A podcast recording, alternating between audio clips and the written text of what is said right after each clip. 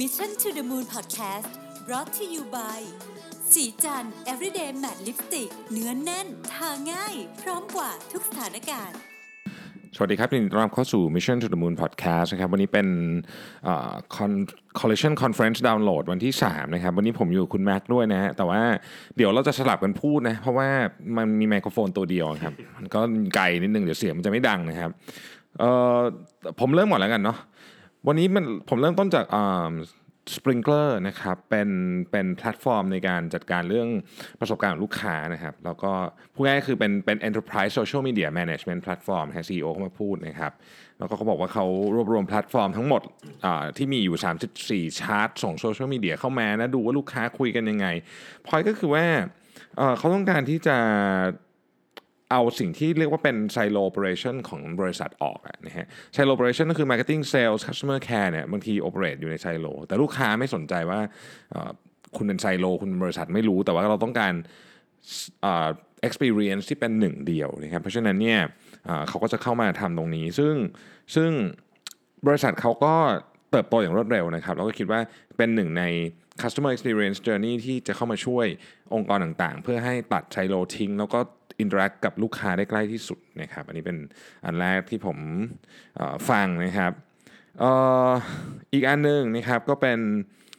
Marketing on Multi Platform นะครับเขาคุยกันถึงเรื่องของอันนี้มาจากมีเดียใหญ่เลยนะ มาจากพวก Viacom นะครับ มาจาก Condé Nast มาจากกลายมันเขาก็คุยกันถึงเรื่องของมีเดียในอนาคตนะว่าเราคิดว่าจะมีอะไรเป็นมีเดียในอนาคตบ้างนะครับความคิดเห็นของทุกคนตรงกันว่า Facebook นี่น่าจะลดความนิยมลงนะครับ ในขณะเดียวกันเนี่ยแพลตฟอร์มที่สำคัญที่สุดหรือ hottest platform ตอนนี้เนี่ยคือ IG Story นะครับแล้วก็ Podcast ก็มาเหมือนกันนะครับ หวังว่าที่เมืองไทยคนจะฟังพอดแคสต์เยอะขึ้นด้วยเช่นกันนะครับ แล้วก็หลายคนไปที่ direct source of news นะฮะต้นทางของมันเลยนะครับ แล้วก็ voice assistant นะครับเป็นสิ่งที่คนพูดถึงเยอะอะสลับไปคุณแม็กบ้างนะครับของผมนี่ผมผมรีบตื่นแต่เช้ามาที่บูธของ Magic Leap นะครับ แล้วก็เพื่อทำการ sign up สำหรับการทดทดลองแว่นตาของเขา Magic Leap เนี่ยเขาเป็นเป็นผู้ผลิตแว่นตาทำ augmented reality รูปแบบหนึ่งแล้วกันนะครับ ก็วันนี้ผมได้ไปลองทดสอบไปตัว device ที่เป็นแว่นตานี่แหละ เพื่อทำการสร้างเสื้อเชิ้ตออกแบบเสื้อเชิ้ตด้วยตัวเอง อืมโดยที่เราเอาใช้มือ interaction ของเรานี่แหละ แล้วก็จิ้มปุ่มในอากาศที่เราที่เราที่ที่ไม่มีอยู่จริงนะครับ เป็นปุ่มล่องปุ่มล่องหนในอากาศ แล้วก็ไอ้ลายที่เราเลือกสำหรับทำเสื้อเชิ้ตไอ้ลายลายเสื้อเชิ้ตไอ้เสื้อเสื้อทีเชิ้ตเนี่ยมันก็จะไปแปะอยู่บนเสื้อทีเชิ้ตจริง ๆ ของจริงเลย ทำให้เราเห็นภาพว่ามันเป็นยังไง อันนี้เป็นโครงการที่ใช้จริงๆนะครับของแบรนด์ H&M แล้วเขาเอามาทดสอบให้ดู หลังจากที่หลังจากที่พอทำเสื้อเชิ้ตเสร็จเอ้ยเสื้อเสื้อทีเชิ้ตเสร็จปุ๊บเขาก็ไปปริ้นลายเนี่ยให้ผมจริง ๆ ด้วย อืมก็รู้สึกเออสนุกดีเหมือนกันสำหรับการเอาเทคโนโลยีเข้ามาใช้ในการทำเอ่อคอมเมอร์สแบบนี้นะครับ อืมครับอ่านะครับของผมตอบมาก็เป็น จาก Cisco นะครับ Cisco แล้วก็ Lux Capital นะครับแล้วก็ Reddit เป็นเรื่องของ relationship กับ tech นะซึ่งเป็นประเด็นที่ถูกพูดถึงเยอะมากในงานนี้ ตั้งแต่เรื่องของข้อมูลการหลีกอะไรต่างๆนะมากมายเนี่ยนะครับ ก็คือสิ่งที่น่าสนใจเกี่ยวกับ panel นี้นะผมคิดว่าคือประเด็นที่ว่าความเชื่อใจในเทคเนี่ยมันลดลงเยอะในช่วงหลังๆนี้นะครับโดยเฉพาะ 2 ปีที่ผ่านมาตั้งแต่เคสของ Facebook Analytica มาจนถึงตอนนี้เนี่ย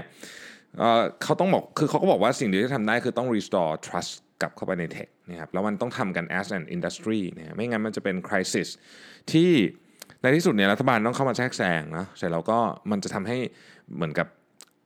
อาจอาจจะมีผลลบ ในแง่ของความยืดหยุ่นนะฮะในการทำงานได้นะครับอันนั้นก็อันหนึ่งจริงๆมันเป็นเซสชั่นที่ค่อนข้างจะการเมืองนิดนึงนะแต่ผมพยายามที่จะหลีกเลี่ยงไม่พูดถึงประเด็นการเมือง อีกอันนึงที่ผมชอบมากคือ Sony Picture Animation นะฮะเป็น Head of Production มา ในเวทีนี้ในเวทีของของงาน Collision เนี่ยมีมีสาย Animation สาย 3D อะไรเข้ามาเยอะนะคุณแบงค์นะใช้ได้เลยนะครับ ก็อันนี้ทำเรื่องของอ่า Spider-Man อะไรนะ Into the Spider Verse นะฮะแล้วก็ได้รางวัลออสการ์ด้วยนะครับ เรื่องนี้นะครับสำหรับหนังแอนิเมชันนี้เขาบอกว่าในหนังเรื่องนี้เนี่ยเป็นภาพยนตร์ที่ใช้ความละเอียดสูงสุดตั้งแต่เคยทำมาไม่ไม่ใช่ความละเอียดในแง่ของว่าภาพละเอียดนะแต่ว่าความละเอียดในแง่ของความ realistic นะครับแล้วก็ใช้คน 800 คนนะฮะ ทำนะครับแล้วก็เราก็เอิ่มเขาเขาพูดถึงสิ่งหนึ่งที่ที่น่าสนใจมากคือ สิ่งที่เขาทำเนี่ยเขาพยายามทำสิ่งที่เรียกว่า level of detail ที่ไม่เหมือนเดิมนะครับเขาถ่ายภาพหนึ่งมาผมไม่ได้เอามาอยู่นี่เป็นรูปกลวยนะครับแล้วก็กลวยกลวยถนนสีส้มๆอะนะฮะแล้วเขาก็บอกว่าต้องต้องตกลงกันว่า เราจะเห็นกลวยเนี้ยถ้าเกิดถอยไป 50 เมตรเนี่ยเราจะเห็นมันดีเทลขนาดไหน ในภาพจริง ๆ เพราะว่าปกติถ้าเกิดเป็นหนังแอนิเมชันที่ที่ที่ไม่ได้ลงทุนเยอะขนาดนี้ก็มันก็เบลอไปเลยภาพฉากหลังอะไรอย่างเงี้ยนะครับเราก็จะเห็นวิธีการทำงานของรถยนต์ที่เคลื่อนอะไรอย่างเงี้ยนะฮะสนุกดีนะครับแล้วก็เราก็เอิ่มเป็นเป็นเรื่องใหม่ที่เราไม่ค่อยเห็นเบื้องหลังเท่าไหร่นักนะครับเอ่อตอน breakout session นะฮะตอนเที่ยงนะคุณแม็กก็มีสตาร์ทอัพหลายเจ้านะครับ อันหนึงผมชอบมากเลย ผมขอเล่าเจ้านี้เจ้าเดียวแล้วกันเดี๋ยวคุณแม็กเล่าต่อ อันนี้เนี่ยเป็น food catering platform ก็ไม่ได้ฟังดูแปลกอะไรเนาะเป็น food catering platform แต่ประเด็นคืออย่างนี้ครับเขา target ไปที่ออฟฟิศครับเขาบอกว่าไม่ควรจะมีใครเนี่ยที่กินข้าวที่ออฟฟิศคนเดียวนะเพราะฉะนั้นบริษัทเขาในสิ่งที่เขาให้ service ก็คือว่าเขาเนี่ยจะมี host คือเขาเนี่ยเป็น AI แพลตคือเขาเอา AI มาทำเสร็จแล้วเนี่ยเขาก็มาคุยกับกับเราว่าบอกว่าโอเค คุณมีทีมคุณมีกี่คนนะครับ คุณ กินเผ็ดได้ไหมคุณแม็กเนี่ยกินเผ็ดชอบกินเผ็ดหรือเปล่ากินอะไรไม่ได้ปุ๊บปุ๊บปุ๊บเขาก็ store data พวกนี้ไว้ เสร็จแล้วเนี่ยเราเราสมมติวันนี้เราอยากกินข้าวด้วยกันที่ออฟฟิศใช่ไหมเราก็บอกเขาว่าโอเควันนี้กินข้าวด้วยกันมีคน 20 คนนะ ถ้าเป็นสมัยก่อนเราทำไงเราต้องรวบรวมเงินกันมาไปสั่งข้าวมาถูกไหมเสร็จแล้วก็ต้องมีคนล้างอะไรวุ่นวายไปหมดใช่ไหมฮะอันนี้ก็คือว่าเขาก็บอกกันเลยว่าโอเค คุณอยากกินประมาณไหน สมมุติว่าคุณอยากกินแบบเอาวันนี้มีฟิลอาหารญี่ปุ่น งบคนละเท่าไหร่ งบคนละ 300 บาทนะฮะเดี๋ยวเขาจะจัดมาให้จากร้านอาหารแถวๆนั้น หรือบอกระบุร้านก็ได้ เสร็จแล้วเนี่ยแต่ละคนจะถูกจัดมาตามที่เขา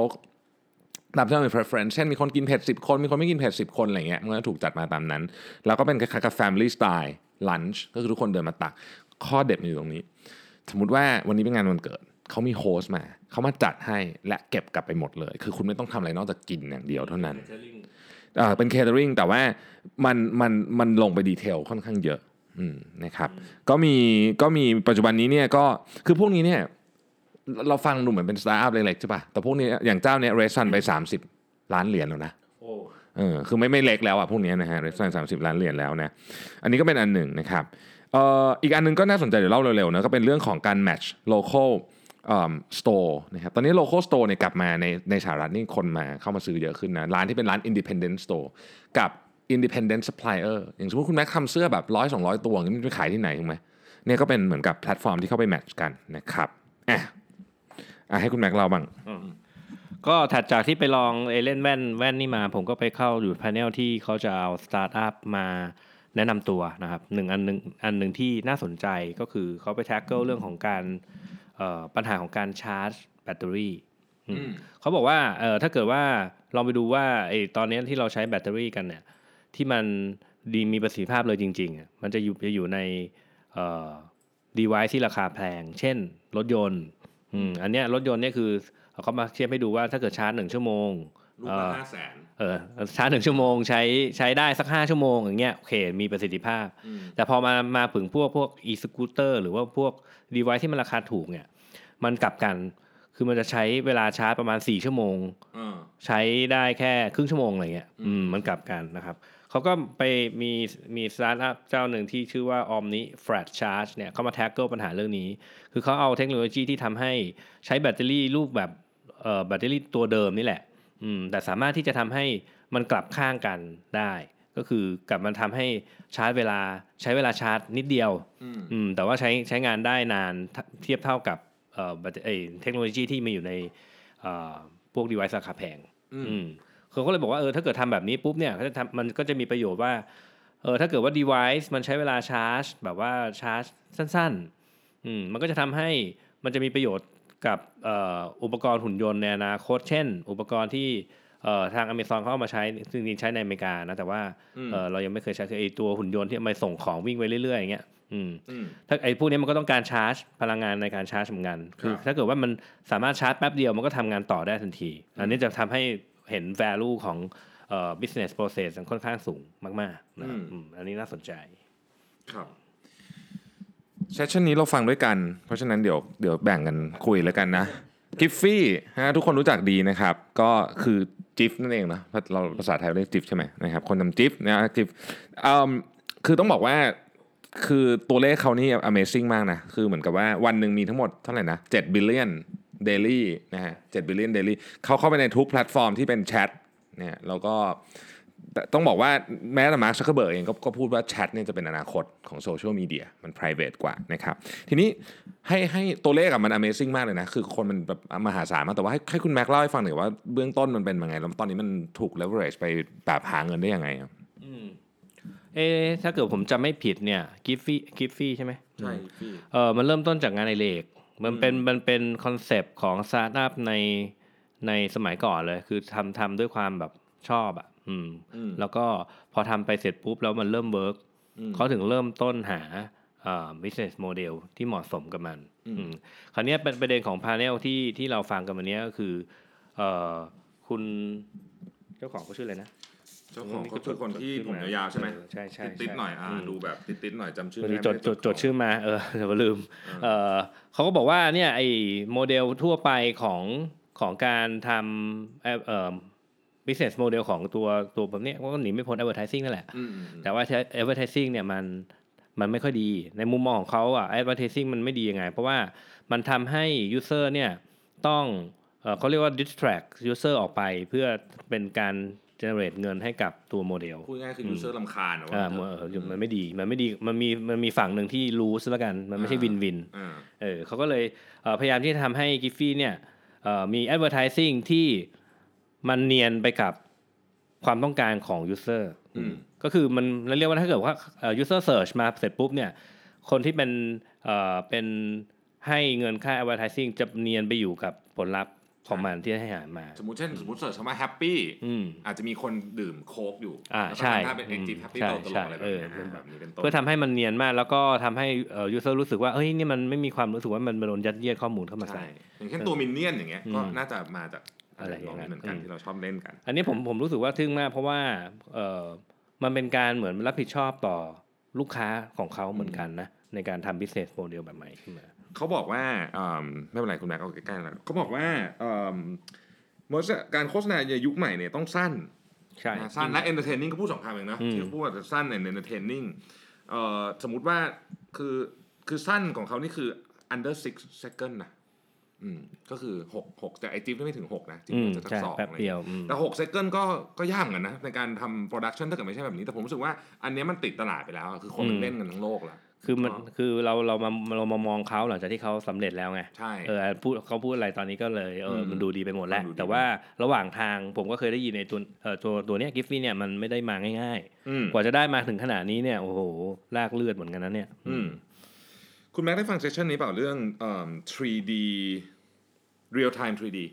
เออได้ได้ฟังอ่า real time 3D นะครับโอเคผมเล่าแบ็กกราวน์นิดนึง Clive Downey เป็น CMO ของ Unity Technologies นะครับอะคุณแม็กเลยเอาเลย real time 3D ก็เขามาเล่าให้ฟังแต่อันเนี้ยเขาอันเนี้ยตอนผมฟังเนี่ย ผมรู้สึกเออผมคิดอยู่ในใจเลยนะเออเขาเขาเขาเล่าด้วยความกล้าหาญมาก ๆ อย่างหนึ่ง คือเขาบอกเขาเริ่มเล่าบอกว่าเออเนี่ยเวฟต่างๆ ของเทคโนโลยีเนี่ย มันจะมีอะไรมาบ้าง ตั้งแต่หนึ่งเริ่มต้นมาจากการหนังสือทำเลยหนังสืออืมเออสิ่งพิมพ์อืมทีวี อินเทอร์เน็ต มามือถือ แล้วตอนเนี้ยปีเขาก็บอกประกาศประกาศกล้าวว่าปี 2019 เนี่ยเวฟอันใหม่ของเขาคือ real time 3D อืมคือผมก็นึกอืม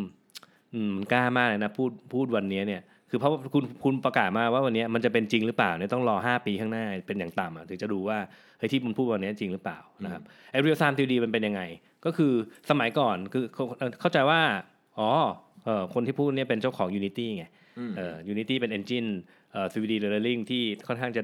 ดังอันดับต้นๆของโลกแล้วตอนเนี้ยอืม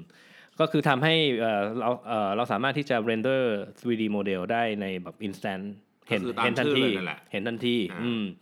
อธิบายคำว่าเรนเดอร์ผู้ฟังนิดหนึ่งปกติครับเวลาสมมติว่าเราอย่างเงี้ยเราอัดเสียงกันอย่างเงี้ยมันก็มีการ render เหมือนกันนะอ่าตอนจบใช่ไหมอ๋อมันมันคล้ายๆกับเขาเรียกว่าอะไรอะ เรียบเรียงไฟล์ให้อยู่ใน format ที่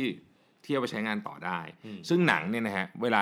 มีคนสงสัยว่าเอ๊ะทำไมเวลาต้องต้องซื้อเครื่อง Mac แรงๆอะอืมนี่แหละคือสาเหตุ เพราะมันต้องไป render ไฟล์ใช่ไหมใช่อ่าแต่อันเนี้ยเทคโนโลยีเนี้ยคือทำอันเนี้ยแบบ real-time เลยอืมอ่า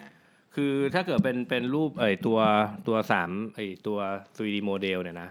เอ่อสิ่งที่เกิดขึ้นมันจะเป็นรูปของการเอาโพลีกอนมา เอาเอารูปของโพลีกอนที่มันเป็นเหลี่ยมๆนิดนึง แล้วก็เอาภาพที่มันเขาเรียกว่าเป็น texture มาแปะอืมก็เทคโนโลยีของ Unity ตอนนี้คือกระบวนการที่ทำให้แปลงแปลงภาพไอตัวโพลีกอนแล้วมี texture มาแปะแบบ แล้วแล้วทำให้มันดูเนียนขึ้นเนี่ย มันแบบ instant เขาก็เลยเอามาใช้ใน วงการต่างๆทั่วไป จริง ๆ แล้วเนี่ยเราจะเห็นจะเห็นประโยชน์ของของมันได้จากเทคโนโลยีที่กำลังรุ่งรุ่งมากในช่วงนี้ก็พวก VR หรือพวก AR พวกเนี้ยคือถ้าเกิดเห็นของที่มันเหมือนจริงมากๆเข้าเรื่อยๆเนี่ยก็จะทำให้เอ่อ customer สามารถที่จะสัมผัสกับความเออเข้าเข้าใจว่าเอ้ยถ้าเกิดว่าเห็นไอ้ตัวนี้จริง ๆ มันจะเป็นยังไงได้มากขึ้น ก็ตัดทำมีการตัดสินใจซื้อได้เร็วขึ้น แต่ผมนะชอบตัวอย่างที่เขาเอามานะตัวอย่างที่เขามาก็คือถ่ายโฆษณารถยนต์ ตอนแรกเขาให้ให้เขาเขามีโฆษณารถยนต์สองคันอ่าสองคันเออแล้วก็ถามว่าคันไหนจริงคันไหนมันเออไม่จริงอะไรเงี้ยมันนะเหมือนมากเลยอะอืมอ่ามันเหมือนมากมันเหมือนรถจเป็รินงโฆษณามากรถยนต์ BM BMW อืมครับก็ก็ลองดูกันต่อไปเนาะผมคิดว่าเราคนพูดถึงเรื่องกลับความกลับมาพูดเรื่อง AI VR กับไอ้พวกนี้เยอะนะปีนี้ปีนี้รู้สึกแบบอืมหรือว่าเราใช่เข้าฟังห้องนี้ก็ไม่รู้นะนะก็ก็เยอะพอสมควรนะครับ ก็สนุกดี อีกเซสชันหนึ่งเรื่องออโตเมชันอันนี้คุณแม่ไม่ได้ฟังนะวันนี้อันนี้เป็นรัฐมนตรีว่าการกระทรวงนวัตกรรมนะครับ และพัฒนาเศรษฐกิจของแคนาดา สิ่งที่ผมชอบมากเลยนะ คือความหลากหลายนะครับความหลากหลายของของของรัฐมนตรีที่นี่รัฐมนตรีที่แคนาดาเนี่ยเราเคยเราเคยมีคนเล่าให้ฟังไหมว่าคนคนที่เป็นรัฐมนตรีศึกษาเข้ามาจากเป็นครูอะไรอย่างเงี้ย อะไรพวกนี้เป็นต้นนะครับเขาก็พูดถึงเรื่องของอะมี 3 คนนะครับมีรัฐมนตรีนะครับมี co-founder ของ Cost Era นะครับแล้วก็มีอืม Gretchen Robotics พูดถึงเรื่อง automation ว่าแบบเอ้ยมันจะเข้ามา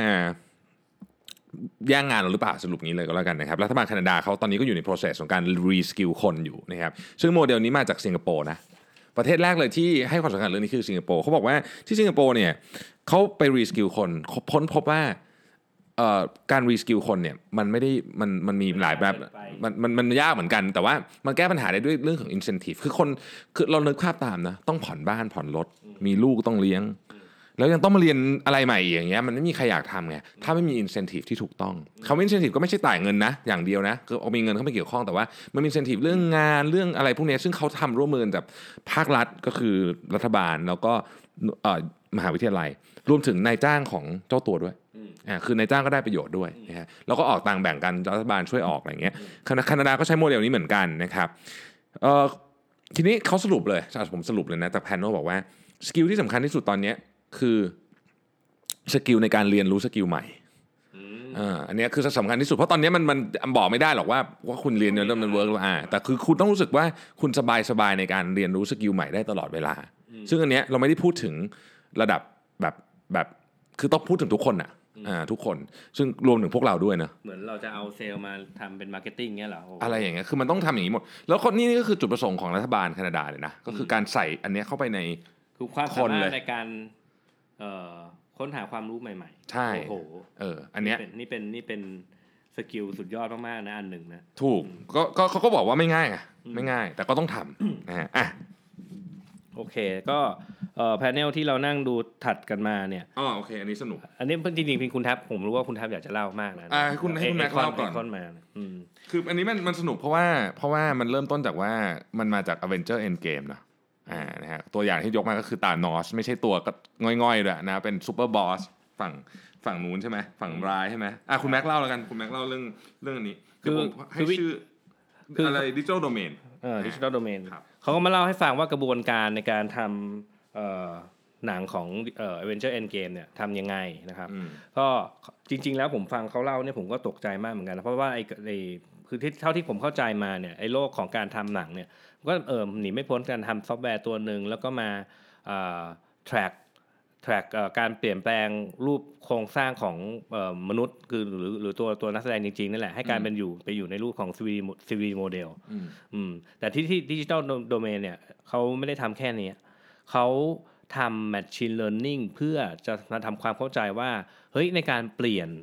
เอ่อโครเอ่อตัวคนจริงๆเนี่ยให้กลายมาเป็นโมเดลเนี่ย ในสภาพแสงที่ไม่เหมือนกันเลยเนี่ยอืมมันจะต้องมีการเปลี่ยนแปลงยังไงบ้าง อืมคือทำทำถึงขั้นที่ว่า หลังจากพอพอผลผลลัพธ์ของมันเอ่อเสร็จเรียบร้อยแล้วเนี่ยเขาสามารถที่จะแปลงหน้าคนไปอีกหน้าหนึ่งภายภายในช่วงเวลาเวลาแค่ 2 นาทีเท่านั้นเองอืมอืมแล้วก็สามารถที่จะทำให้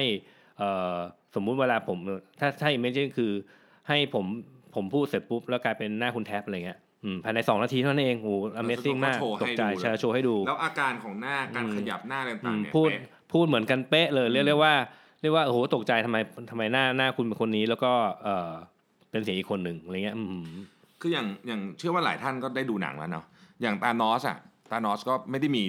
จริงๆใช่ไหมใช่คือถ้าเป็นสมัยก่อนนี่อาจจะใส่หน้ากากทำเอาแบบอย่างนั้นเนาะแต่อันนี้ไม่ใช่นะอันนี้เป็นคุณภาพหนังแบบ CG เนี่ยแต่ว่ามีคนจริง ๆ อยู่เบื้องหลัง ก็คือ คุณจอร์จอ่าคุณจอร์จชื่อชื่อจอร์จโบนเลยผมจำจำชื่อแกไม่ได้นะคือแกก็คือแกก็เป็นคนเล่นอะว่างั้นเถอะใช่อ่า แต่เขาใส่ชุดแล้วก็มีแปะ marker อืมอ่าทั้งหน้าเลยใช่ไหมครับเสร็จแล้วเขาทำหน้าอะไรเนี่ยไอเนี่ยไอ Thanos ก็ทำหน้าเหมือนกัน ความเจ๋งมันก็คือว่าเขาบอกว่าอย่างนี้ครับคือ Thanos เนี่ยเวลาเป็น expression แบบเนี้ยแล้วมีความเป็นคนแบบเนี้ยถ้าเกิดว่ามันไม่เหมือนคนจริงอะผู้คนดูจะรู้ไงอื มมันจะดูไม่ธรรมชาติอะว่างั้นเถอะแต่อันเนี้ยเหมือนคนจริงเล่นก็รู้สึกเหมือนกันนะว่าแบบตอนแรกคิดว่าแบบเอ๊ะใส่แบบเขาทำแบบยังไงกันคิดอยู่แต่อันเนี้ยก็ก็เขาก็เล่าให้ฟังเนาะซึ่งก็เป็นเรื่องที่น่าสนใจ เห็นกระบวนการทำแล้วก็เออทึ่งอะก็ทึ่งนะคือเขาเขาเขาคือถ้าเกิดทำ expression บนใบหน้าเนี่ยเขาไม่สามารถเอา marker ไปแปะบนใบหน้าได้ เนื่องจากว่าไอตัว marker ที่แปะเนี่ยก็จะบังบังรายละเอียดของใบหน้าไปใช่สิ่งที่เขาทำคือเขาให้เขาให้ช่างแต่งหน้า มาวาดจุดเลยบนใบหน้าของของนักแสดงจริง ๆ นี่แหละโอ้โหเต็มไปหมดเลย แล้วก็ค่อยเอาจุดนั้นอะมาใช้ในการเป็นตัว tracker แทนอือืมมพอเห็นเบื้องหลังการถ่ายทำเนี่ยโอ้โหกว่าจะได้มาหนังเรื่องหนึ่งเนี่ยเลยเป็น Amazing มากแต่เดี๋ยวนี้เราเราจะเจอหนังประเภทที่เอ่อมันแปลงมันแปลงนักแสดงที่ตอนนี้เรารู้แล้วว่าอาอายุเขาเยอะอะกลายเป็นนักแสดงที่อายุน้อยอะอืม ก็คงใช้เทคนิคเทคนิคนี้นั่นแหละ ใช่อืมซึ่งมีเคสตัวอย่างให้ดูด้วยก็คือหนังเรื่อง The Life of Benjamin Button ใช่ไหมรู้สึกจะชื่อนี้ที่แบรดพิตจำได้ไหมทุกคนจำได้ไหมที่แบรดพิตเกิดมาแก่ก่อนอะอืมแล้วก็แล้วย้อนค่อยๆแล้วค่อยๆหนุ่มๆแล้วก็แล้วก็เด็กลงไปเรื่อยอันนี้เขาใช้ก็ที่นี่ก็ทำเหมือนกันอืมนะฮะที่นี่ก็ทำเหมือนกันอืมซึ่งเขาก็เอาเพื่อนร่วมงานเขาไปสแกนเป็นตัวอย่างให้เราดูด้วยใช่ไหมที่ที่เพื่อนร่วมงานคนหนึ่งที่ไปสแกนที่เขาบอกว่ากระบวนการมันทำยังไงอะไอ้ที่สแกนนี่มันเป็นโดมอยู่ที่ USC เป็นกลมๆ แล้วก็มีแบบกลมรอบตัวอ่าแบบดิงสแกนเข้ามานะครับแล้วก็อันนี้มันเป็นดิจิ t a ลแอสเซทนะหมายความว่าพอทำเสร็จแล้วเนี่ยหน้าคนที่ทำพวกเนี้ยทั้งหมดเนี่ยคุณไปทำอะไรต่อก็ได้หมดละใช่อ่าเป็นดิจิ t a ลแอสเซทนะครับซึ่งซึ่งถ้าเกิดว่าคอมพิวเตอร์มันเร็วขึ้นอีกนะอีกหน่อยเนี่ยคือตอนนี้มันคอมพิวเตอร์มัน speed เร็วขึ้นเลยไอ้พวกนี้มันก็จะกระบวนการมันก็จะเร็วขึ้นเรื่อยๆใช่ไหมครับอ่าอะแล้วก็เฮ้ยอันนี้น่าสนใจ ผมว่าผมกับคุณแม็กไม่รู้จักแน่เลย แต่ว่าผมเชื่อว่าวัยรุ่นหลายคนรู้จักนะฮะลิวจะอ่านว่าชื่ออะไรลิว M I Q U E L A เป็น Instagram influencer ที่ไม่มีตัวตนอยู่จริงเออใช้อ่าใช้คอมพิวเตอร์เจเนเรตขึ้นมาๆครับ มีคน follow ล้านห้าแสนคนแล้วอะโอ้โหเออนะฮะอันนี้อันนี้เอ๊ะเดี๋ยวเราไปลองเสิร์ชแฟนดูคลับเรามีกี่คนนะ ไม่ถึงอะไม่ถึง ไม่แต่ที่น่าสนใจก็คือว่าในอนาคตเนี่ยในอนาคตเนี่ยเอ่อที่เขาพูดอะว่าประเด็นเรื่องการไปใช้ในทางที่ผิด น่าน่าสนน่าน่าตกใจเหมือนกันอืมหมายความว่าคุณจะถูกทำวิดีโออืมล่อลวงเออมันล่อลวงไป คือจริง ๆ ตอนนี้เนี่ยเขาเขาบอกว่าเนี่ยไอ้รูปภาพพวกนี้เนี่ยเขาเจเนเรตมาจากเอ่อภาพที่พวกคุณโพสต์กันบนอินเทอร์เน็ตนั่นแหละเออนี่ก็เพิ่งมีเล่นกันไปใน Facebook เออเร็เนี่ยวๆนี้เนี่ยดีไม่ดีเนี่ยคือถ้าเกิดว่าเราโพสต์รูปของเราเองมากๆ คิดว่าเป็นโซเชียลใช้ social network มาดีไม่ดีอยู่ดีๆกลายมาเป็น เฮ้ยเนี่ยมีใครมาเจอคนหน้าเหมือนเราพูดด้วยนะมี interaction ได้ด้วยอะไรอย่างเงี้ยอืมน่ากลัวมากๆอืม เพราะฉะนั้นในอดีตเรารู้ว่ารูปตัดต่อได้ ตอนนี้วิดีโอก็ตัดต่อได้เหมือนกันเขาตอนนี้เขาอ๋อใช่เออผมดีผมเราข้ามข้ามไปหน่อยนะจริง ๆ ไอ้ที่ที่พูดถึงว่าเขาสามารถที่จะเรียนแบบเปลี่ยนหน้านั่นน่ะ คือเขาพูดมาอีกคือแต่ก่อนเนี่ยถ้าเกิดเป็น 3D โมเดลก็ไม่แปลกหรอกอืมอืม 3D โมเดลก็ไม่ทำไอ้เทคโนโลยีที่เขาทำทำอยู่ตอนนี้เนี่ยเขาสามารถเปลี่ยนหน้าแล้วโครงโครงสร้างของของเอ่อโมเดลอะจากรูปถ่าย อ่าใช่เอใช่อใช่อันเนี้ยที่ที่ที่หนูบอกว่าเออพอพอมาลิงก์กับตัวนี้โอ้โหกลายมาเป็นเขาสามารถที่จะสร้าง identity อีกตัวหนึ่งอีกคนหนึ่งที่มีชีวิตเหมือนจะมีชีวิตจริง ๆ ได้ด้วยนะอืมเพราะว่าสามารถทำภาพเคลื่อนไหวได้ด้วย อืมจากรูปถ่ายที่เราเผลอเผลอโพสต์กันไปนี่แหละ เพราะฉะนั้นอันนี้ก็น่าจะเป็นประเด็นเรื่อง security ที่น่าน่าจะต้องผมว่าเดี๋ยวก็มีเรื่องแน่ๆอีในกหอน่อยนาคอีตกหน่อยเป็นปัญหาแน่ๆอ่าอืมแต่อันหนึงน่าสนใจ เราตั้งคำถามหนึ่งนะที่ที่เขาพูดนะเขาบอกว่า อีกหน่อยเนี่ยเราคุยกับ Siri อย่างเงี้ย Siri หรือ Google อะไรเงี้ยมันก็ดูแบบฝืดๆถูกปะมันก็เหมือนแบบมันก็รู้อะว่าคุยกับเสียงไม่ใช่คน แต่ถ้าเกิดว่าคุณเอาหน้าดาราที่คุณชอบเช่น สมมติว่าเอาแบบน้องลิซ่าใส่เข้ามาอย่างเงี้ยแล้วเป็นเสียงเขาแล้วพูดกับเราเหมือนคนพูดจริง ๆ ซึ่งมันทำได้ด้วยด้วยเทคโนโลยีนี้นะ แต่อันอาจจะแพงนิดนึงแต่ว่าอีกหน่อยมันก็ถูกลงคราวเนี้ยคุณจะคุยกับ AI ทั้งวันหรือเปล่าไม่รู้นะเออแต่อ่าแต่เปลี่ยนจากการไถมือถือทั้งวันมาเป็นนั่งนั่งคุยกับเหมือนเราเคยคุยกับไอ้กุ๊กไก่นะเอออันนั้นนะคุยกับอันนี้อาจจะแอดดิกมากกว่านั้นก็ได้นะ ถูกเพราะว่าอันนี้เป็นหน้าใครก็ได้ไงอืมใช่ถูกไหมใช่อ่าอีกไม่นานครับเดี๋ยวได้ลองใช้แน่ผมว่า เพราะฉะนั้นเรื่อง deep มันจะมีคำหนึ่งที่เขาพูดนะครับว่า deep fake deep fake ก็คืออันนี้แหละ คือคือการเนี่ยการใช้เทคโนโลยีพวกนี้นะฮะในอนาคตก็จะอ๋อมีโอกาสที่จะ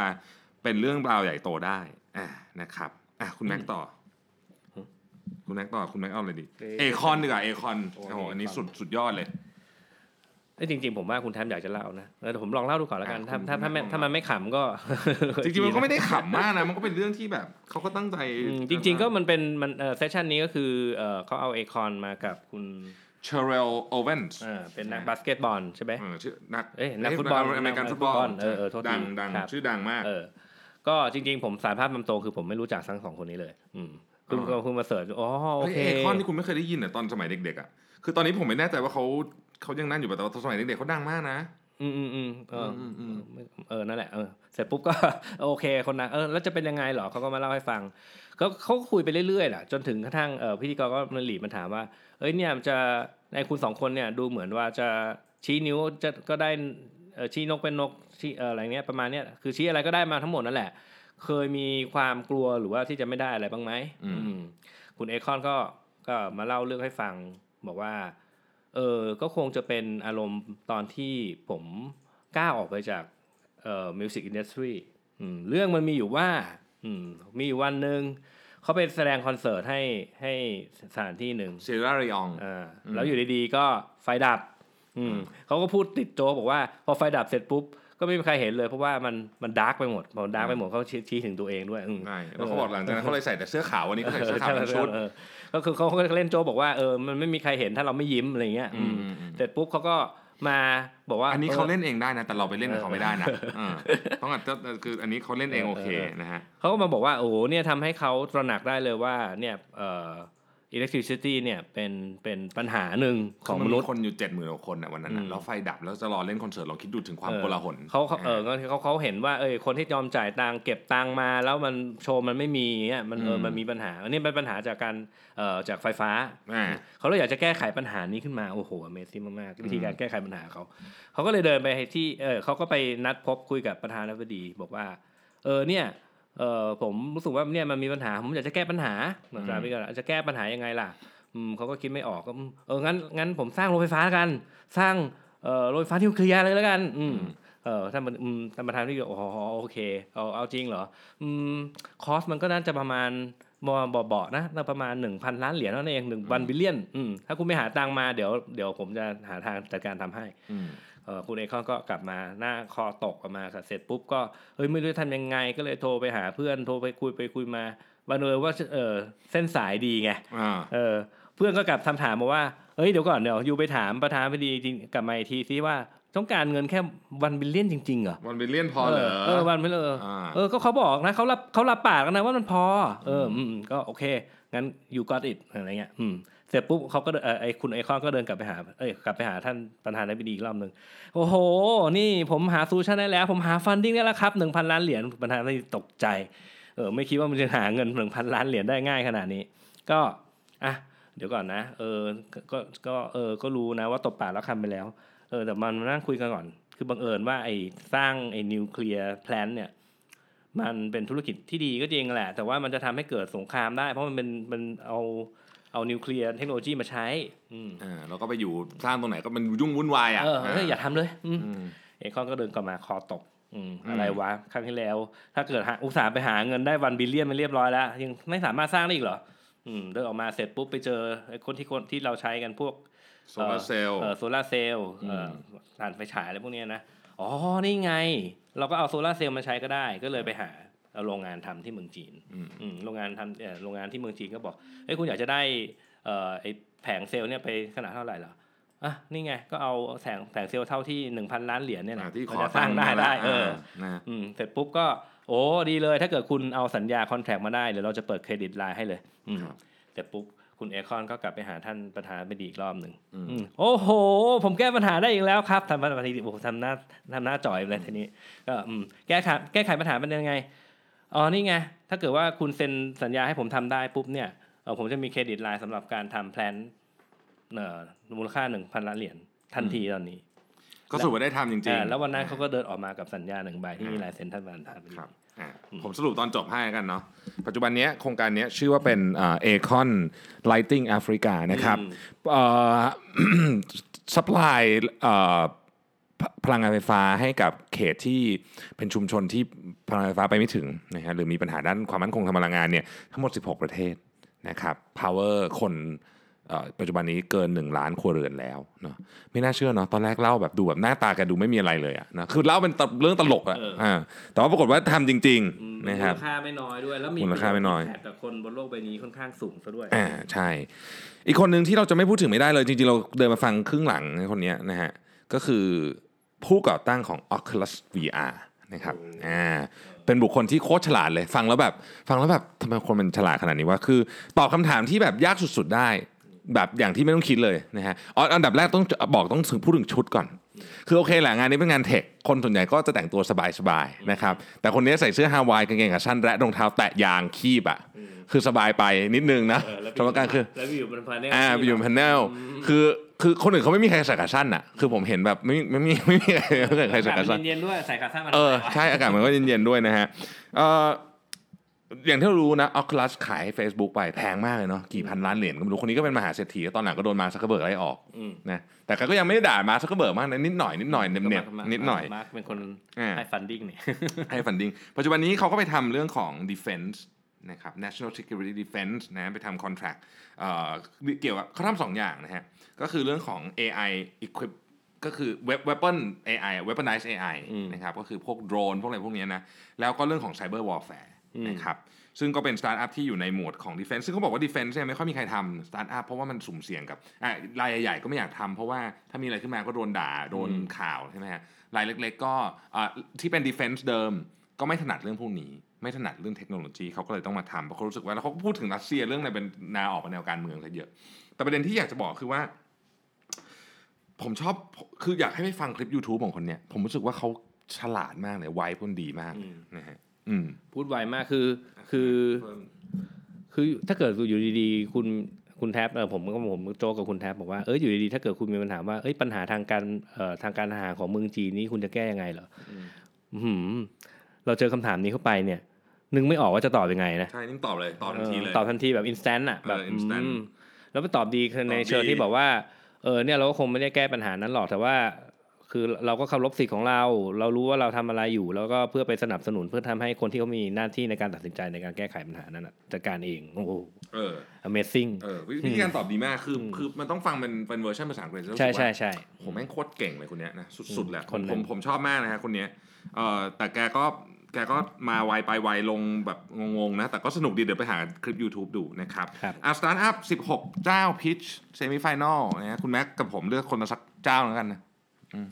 อ๋อเราต้องถ้าให้ผมเลือกเหรอ อืมจำได้ไหม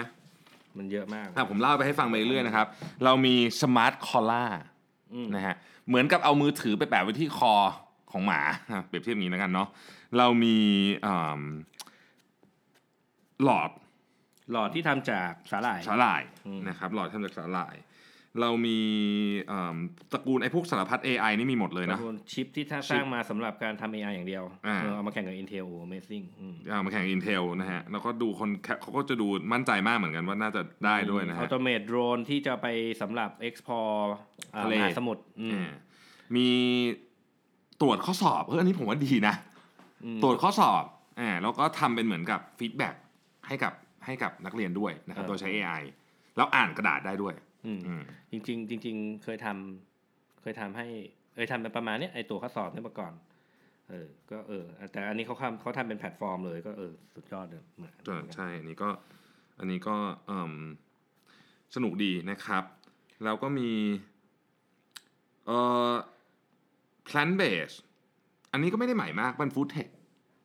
แต่ว่าอันนี้ชนะนะ อันนี้มันเข้ารอบ plant based เข้ารอบ แล้วก็มีอะไร มีคนที่มาจากแอฟริกาทำ payment ทำทำ payment payment solution ของแอฟริกาอืมนั่นแหละด้วยด้วยเอ่อเอ่อบล็อกเชนเทคโนโลยีครับนะครับผมผมสรุปให้ฟังแล้วกันนะคุณไม่เดี๋ยวมันเดี๋ยวมันราเยอะมากถ้าเกิดว่าเยอะมามากนั่งเรียนบางทีมันก็จะงงๆนิดนะผมสรุปแล้วที่ชอบแล้วกันอะอ่าผมรู้สึกว่าตอนเนี้ยเทรนด์เรื่อง machine learning กับ AI เนี่ยชัดเจน คือมาแบบคือทุกเจ้าอะเรียกว่าใช้ใช้หมดสตาร์ทอัพแล้วสตาร์ทอัพพวกนี้ไม่ไม่ใช่สตาร์ทอัพเล็กๆนะครับต้องขอเน้นอีกครั้งหนึ่งพวกนี้นี่ได้ funding กันหลัก คืออย่างน้อยที่สุดก็คือ 5 ล้านเหรียญนะอืมหรือบางคนได้แบบ 30 อย่างเมื่อกี้ที่เล่าให้ฟังได้ 30 ได้ 50 ล้านได้ร้อยล้านก็มีนะ คือผมฟัง pitch มาเยอะ คืออืมคือเจ้าแรกเขาเป็น เอ่อทำอะไรวะคือจะคือเจ้าแรกรู้สึกเหมือนจะเป็นสตาร์ทอัพที่ยังยังไม่มี traction สักเท่าไหร่หมาหมาหมารักษามะเร็งเออมาสามมะเร็งอืมอ่าคือมันยังดูไม่ค่อยมีอะไรพอมาเจอเอ่อ pitch ถัดไปปุ๊บเออเลยเห็นความแตกต่างเลยเพราะ pitch สองอันเนี้ย เขามี traction แบบเรียบร้อยแล้ว แบบ value ที่มันเป็น limit revenue แบบว่าเป็นหลักเอ่อล้านเหรียญดอลลาร์แล้วเรียบร้อยอย่างเงี้ยคือคือชั้นเชิงมันทางตัวเลขอะในในทางการ pitch เนี่ยมันต่างกันเยอะอืมอืมแต่สตาร์ทอัพถัดไปที่ยังไม่มี traction เลยเนี่ยก็สามารถที่จะหาจุดดีของตัวเองที่เอามาสู้กับตัวเลขพวกนี้ได้เหมือนกันอืมคือมันจะต้องมีวิธีในการดูนะครับไอ้ที่ผมเลือกไอ้ที่ผมคิดว่าผมชอบมากที่สุดนะคืออันอันอาจจะไม่มีเอ่อ ไม่ได้ในเชิงทางของ business model นะ แต่มันเป็นวิธีโอ้นี่เป็น solution ที่ใช้ได้คือเรื่องของการจัดการ waste อืมอ่าคือการเลือกคือการทำให้คนทิ้งขยะให้ถูกถังขยะ เราลืมอันนี้ไปได้ยังไง เออคราวนี้ไอ้ไอ้เนี่ยมันเป็นปัญหาออขสองการ์ออสการ์เออเป็นปัญหาของประเทศโลกที่สามอย่างเราจริงๆนะคือประเทศของเรานี่ทิ้งไปเสร็จปุ๊บแล้วก็ใช้คนไปเลือกเอาเองใช่ไหมประเทศของที่พัฒนาแล้วก็จะมีถังขยะพิเศษสำหรับของหลายๆอย่าง แล้วพอเรามาดูเสร็จปุ๊บเราก็จะงงอ๋อตอนแรกเราคิดว่ามันเป็นคนประเภทเอ่อประเทศโลกที่สามเท่านั้นแหละที่จะงงผมว่ามันไม่ใช่แฮะฝรั่งก็งงเหมืเออนอกัมันนเป็น common problem แฮะอืมเออเสร็จปุ๊บเขาก็วิธีการแก้ไขปัญหาของเขาก็คือเขาก็จะไม่มีกล้องอยู่เอ่อตัวหนึ่งแล้วก็มีจออยู่ตัวหนึ่งที่ถังขยะเลยอืมแล้วสิ่งที่เขาจะให้ทำก็คือให้ user เนี่ยเอาขยะที่เขาจะทิ้งเนี่ยมาให้กล้องดูอืมแล้วกล้องก็จะทำการทำ machine learning เอ่อ ทำการวิเคราะห์ให้ดูว่าไอ้ที่เขาถืออยู่เนี่ย มันต้องมีองค์ประกอบอะไรบ้าง สมมุติถ้าเกิดคุณเป็นถือถ้วยกาแฟมาถ้วยกาแฟก็จะมีที่ที่กาแฟที่ล็อกคือตัวยุ่งเลยเออถ้วยกาแฟฝามันเป็นพลาสติก แล้วก็อืมเอ่อที่จับมันเป็นกระดาษอย่างเงี้ยอ่าทำยังไง เสร็จปุ๊บกล้องตัวนี้ก็จะเห็นอ๋อถ้วยกาแฟใช่ไหมมีองค์องค์ประกอบสามอย่าง ก็จะมีวิดีโอติวตัวเรียให้ดูว่า อ่านี่ ถ้วยกาแฟนะครับเอ่อแยกออกมาเป็น 3 ชิ้น ชิ้นนี้ต้องมาลงช่องนี้ อีกชิ้นหนึ่งก็เป็นลงช่องในอะไรยังไง เอออมมันก็ดูดีที่ขึ้นมาทีเดียว อันนี้ผมชอบค่อนข้างชอบมาก เพราะมันเป็นการแก้ไข common problem ที่ค่อนข้าง effective คือผมว่าปัญหาเรื่องสิ่งแวดล้อมอะ โดยเฉพาะเรื่องของการจัดการขยะเนี่ยอืมเป็นประเด็นที่ถูกแอ t แทกเยอะแล้วแล้วแล้วมันเป็นประเด็นที่เหมือนกับยังไม่มีทางออกแบบจริง ๆ จังๆด้วยอะ คือเราฟังมาทั้งหมดเนี่ยต้องใช้คำว่า มันก็แก้ปัญหาได้ประมาณหนึ่งแต่ก็เป็นระดับผิวเนาะอืมแต่ปัญหาส่วนใหญ่เขาบอกว่าเนี่ยอย่างอย่างในคนนี้มาจากปากีสถานนะถ้าผมจำไม่ผิดนะฮะคือ 98%น่ะของขยะไม่ถูกรีไซเคิลอืมเพราะฉะนั้นมันมันเป็นปัญหาระดับโลกอะเนาะใช่ใช่นะครับอืมอะให้คุณแม็กซ์สรุปนิดนึงแล้วกันว่า วันนี้เป็นไงบ้าง จริง ๆ วันนี้ผมไม่ค่อยได้ใช้เวลาในใน panel เท่าไหร่ ก็คือผมก็จริงๆเอ่องาน Collision เนี่ยต้องยอมรับอันหนึง ที่เขาค่อนข้างจะทำดีกว่างานที่สิงคโปร์ หรือว่างานที่บ้านเรานะครับ ก็คือเขาสามารถรวบรวมสตาร์ทอัพ level beta alpha มาได้จำนวนจำนวนเยอะมาก อืมแล้วก็มาทำบูธที่มันทำให้เอ่อมาสร้างบูธแล้วก็มีความน่าสนใจทีเดียว ผมก็นั่งเดินไล่ถามไปทีละอันทีละอันทีละอันนั่นแหละ เพื่อดูว่าเอ๊ะแนวความคิดในการที่เขามาทำอะมันเป็นยังไงว่ามีคนบางบางคนเขาก็ทำวิธีการพัฒนาเอ่อวัดผลว่าสมองข้างซ้ายข้างขวา คุณอันไหนดีกว่ากันด้วยอืมเออ business model ของอันนี้จะทำยังไงอะทำ เหมือนเป็นเออโรงเรียนเหรอเออเอาคือเขาก็เลย develop มาเป็นเกมสำหรับเพื่อทำการในเป็นบอร์ดเกมธรรมดาเพื่อทำให้คุณรู้ว่าคุณถนัดอะไร แล้วก็เอาไว้สำหรับทำเอ่อ strategy team design thinking เลยอะไรก็ว่าไปเนี่ยอ๋อเออเป็น corporate training เออได้ใช่ใช่เออคือบางทีอะเรื่องแบบเรื่องแบบโห เรื่องที่เราคิดไม่ออกเลยนะว่าจะหาเงินยังไง พอมาคุยกับพวกนี้ เฮ้ยเขามีวิธีหาเงินได้ว่ะ มันมีมันมี business model ที่ที่น่าสนใจ เอออืมแล้วเราก็ผมก็นั่งไล่ไปเรื่อยๆคุยไปเรื่อยๆบางอันมันก็ฟังเสร็จปุ๊บก็ เออโอ้เออเออโชคดีนะ bye bye อะไรเงี้ยมันก็มีเหมือนกัน แต่ว่า เออ งานเนี้ย Collision เนี่ยคือรวบรวมปริมาณของสตาร์ทอัพมาได้เยอะมากๆ แล้วก็อืมหลาย ๆ อันนั้นมันก็น่าสนใจมากๆด้วย นี่ขนาดอยู่ที่แคนาดานะ ใช่ใช่อืมคือถ้าเกิดที่อเมริกาเนี่ยน่าจะเยอะกว่านี้อีกเยอะมาก อืม ก็สรุปของของวันนี้ที่ที่ผมรู้สึกก็คือมันเป็นการต่อเนื่องจากวันที่แล้วนะครับ ก็ก็ต่อคือวันเดียวอะเดินเดินดูบูธทั้งหมดไม่ครบแน่ๆอะเนี่ยวันวันนี้ผมก็มาเดินดูบูธก็ยังไม่ครบอยู่นั่นแหละคือ วันหนึ่งได้ประมาณหนึ่งในสามอะอืมอืมนั่งนั่งไล่คุยกับทุกบูธอะนะครับอืมก็เดี๋ยวพรุ่งนี้ไปเก็บต่ออีกทีหนึ่งแต่พรุ่งนี้ก็จะมีจะมี session ที่เอ่อน่าสนใจมากๆ เพราะเขาจะมาสอนให้รู้ถึงความสำคัญของแค n น a บิสอ่า ใช่ไหมใช่อืมมีมีเวิร์กช็อปแล้วก็มีตอนเย็นก็มีพูดด้วย อืมนะฮะใช่ก็พรุ่งนี้เป็นอีกวันหนึ่งเพราะว่าน่าจะเอ่อคุณแท็บก็น่าจะพูดอยู่เนาะว่าความสำเอ่อตอนนี้เรากำลังจะหันมาใช้ตัวประโยชน์จากไอ้ตัวกัญชาเนี่ยใช่อืมมากแล้วก็ขึ้นประเด็นก็เป็นประเด็นร้อนแรงอยู่ในบ้านเราเหมือนกันใช่นะเดี๋ยวใช่จะมาเล่าให้ใช่ฟังว่ามุมมองของของต่างชาติเนี่ยเขาคิดเรื่องนี้กันยังไงบ้างอืมนะครับครับ ก็วันนี้ก็ประมาณนี้นะครับ เดี๋ยวพรุ่งนี้เรามาเจอกันใหม่นะใน Collection Download นะครับ ขอบคุณคุณแม็กมากนะครับ ครับ สวัสดีครับ